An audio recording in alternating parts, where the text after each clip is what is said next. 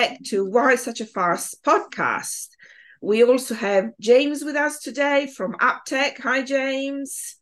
Hi, Christina. Thanks for having me back. Excellent. Great to have you back. Okay, so James, today's topic is about working from home. So, what are the things that organizations and employers should be aware of when they allow their members of staff to work from home? So, from a GDPR perspective, security is important. Having a secure VPN is definitely a must. Also, the security rules an organization has, they still apply. So, such as pick up printing immediately, locking the computer screen when moving away from the desk, making sure that the employee are there to declare desk policy, and also being aware of their environment. Now, what do I mean by being aware of their environment? Why should they be worrying about picking up the printing immediately, locking the screen when they're moving away from the desk? After all, they are at home. Well, unless they live alone, there would be other members of the household in, in the home. They do not have the authority or the permission to access that data. And therefore, the person working from home needs to be vigilant and needs to respect and adhere to the security policy of the organization.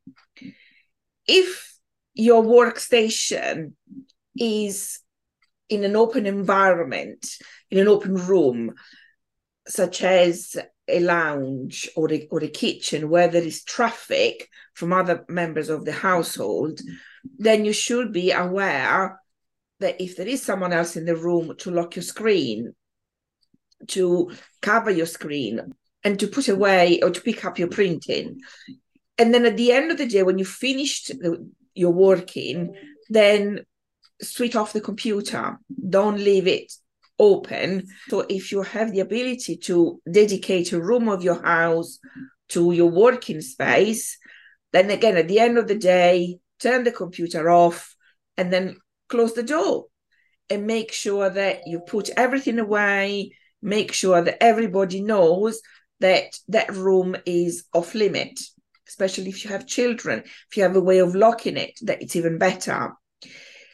Why not ask your employer to provide you with lockable cabinet or drawers if you have data on paper so that they can be securely put away um, if you are a small business and you you're working from home yourself, then again consider having a lockable cabinet um, or drawers for the for the data that it's um, it's in paper. Another thing to remember is privacy, which still extend to the workplace and also working from home. We, we have to remember that privacy is a fundamental human right we all have that that right and, it, and it's expected. So privacy is expected in the workplace and also when working from home. And if you remember during the pandemic we saw employers insisting that employees had the video on while on a zoom or team call for example so that they could be monitored. Now not only this is total disrespect for their home life but also their privacy and that led to additional functionality being added to the Zoom and Team, for example, um, software like blurring the background or being able to change the background behind you. Those were added because because of, of that. What is your take on this, James? Thanks, Christina.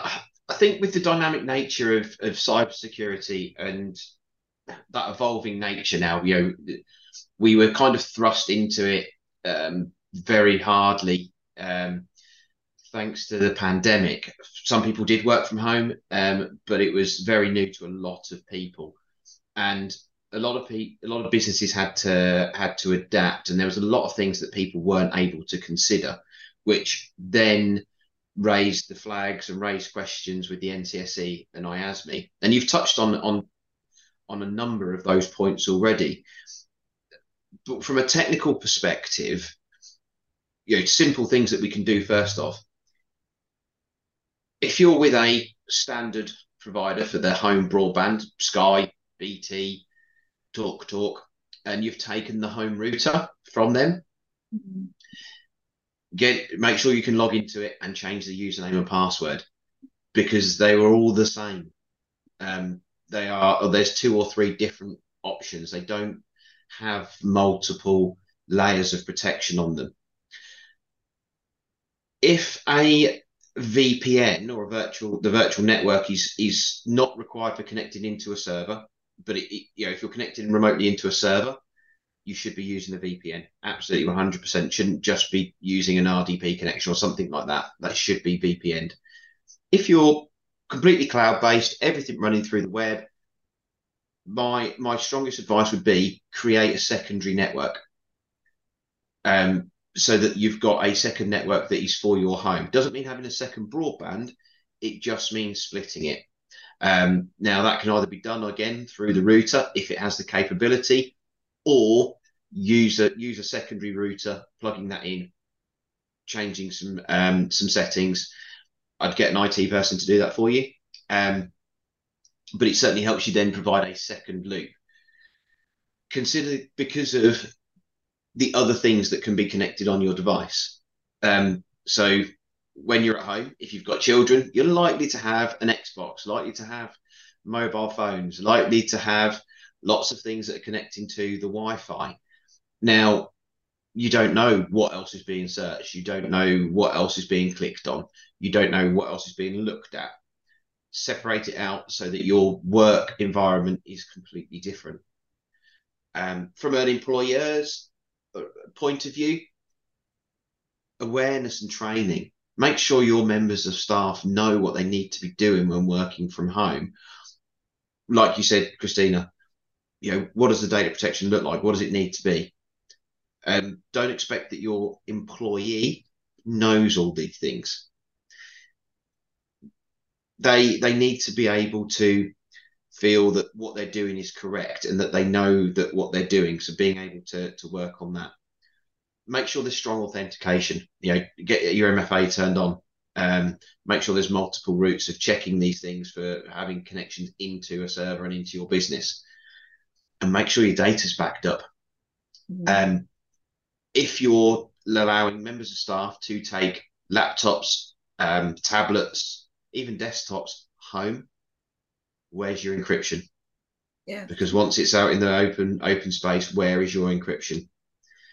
So they're the kind of things that we would be looking at from a technical perspective. You know, I'm I'm currently working from home now. I am on a separate network to to my other one, so I've I've been through the process of cabling that in, putting another router in, doing that side of things. I'm on an encrypted device. If I need to log into the server in the office, I've got to connect to a VPN, otherwise it's it, you cannot attach to it. And I have to go through MFA to get into all of my different accounts. And yeah. it it doesn't affect the way I work at all. Yes. Yeah, you know, and I'm a small business. I work from home. I'm lucky that I can dedicate a room in my house to to my work. But you know, my member of the household they know that this room is off limits so um yeah so those are the things that, that we have to do and and like you i've got encryption i've got cyber security i've got you know all security technical as well as physical security um to ensure that the data is is protected well thank you very much james for joining us today if you would like to know more about gdpr and how it applies to your business we can be reached at info at cvgsolutions.co.uk. You can also find us on social media. Just search for CVG Solutions. We are on LinkedIn, Facebook, and Instagram. Or you can visit our website, um, cvgsolutions.co.uk. And if you would like to know more about cybersecurity and IT, please contact James at Uptech. Again, you can find him on LinkedIn, James Fowler, um, or just um, Google uptech.co.uk. Cheers. Thank you very much, everybody. Speak to you soon. Bye, James. Bye, Christina. Thanks very much.